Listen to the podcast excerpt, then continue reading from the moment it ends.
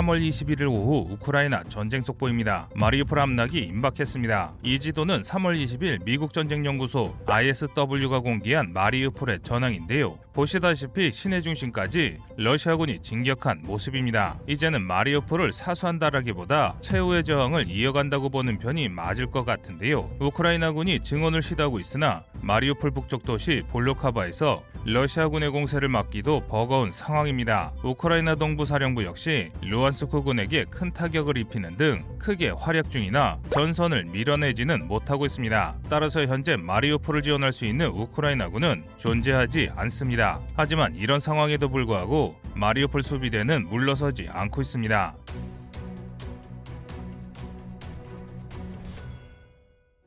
3월 17일 이후로 전황이 크게 바뀌지 않은 것이 이를 증명하는데요. 흑해 함대 경 비대를 제압하는 등 대전과를 거두고 있습니다. 현재는 마리우폴의 제철소를 중심으로 저항을 이어가고 있는 것으로 보이는데요. 이에 반해 마리우폴에 대한 러시아군의 공세는 형편없습니다. 특히 언론에서 여러 차례 주목됐던 체첸군의 전투력이 굉장히 떨어집니다. 지금부터 보실 영상은 체첸군이 게시한 교전 영상인데요.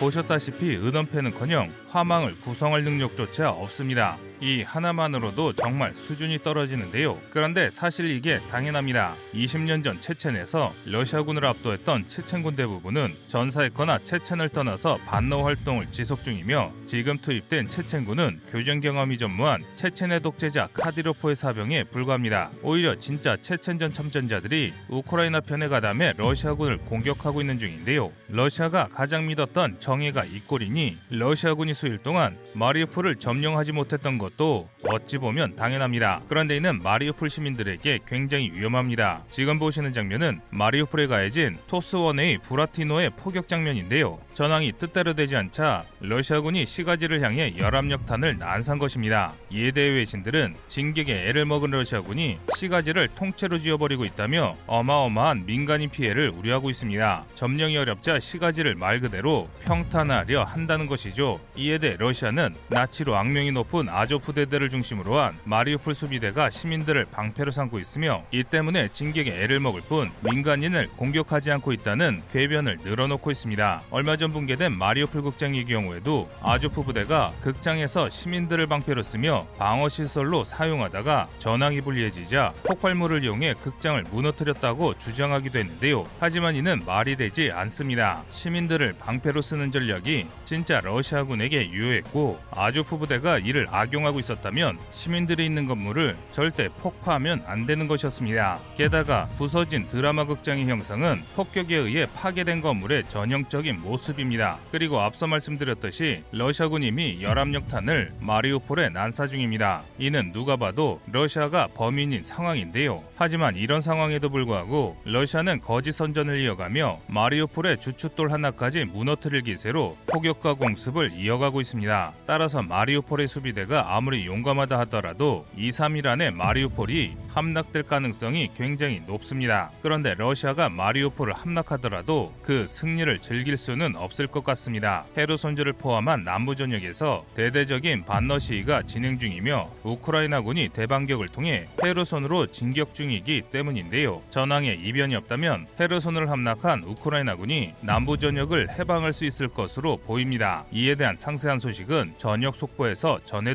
드리겠습니다. 이상 거리투브였습니다.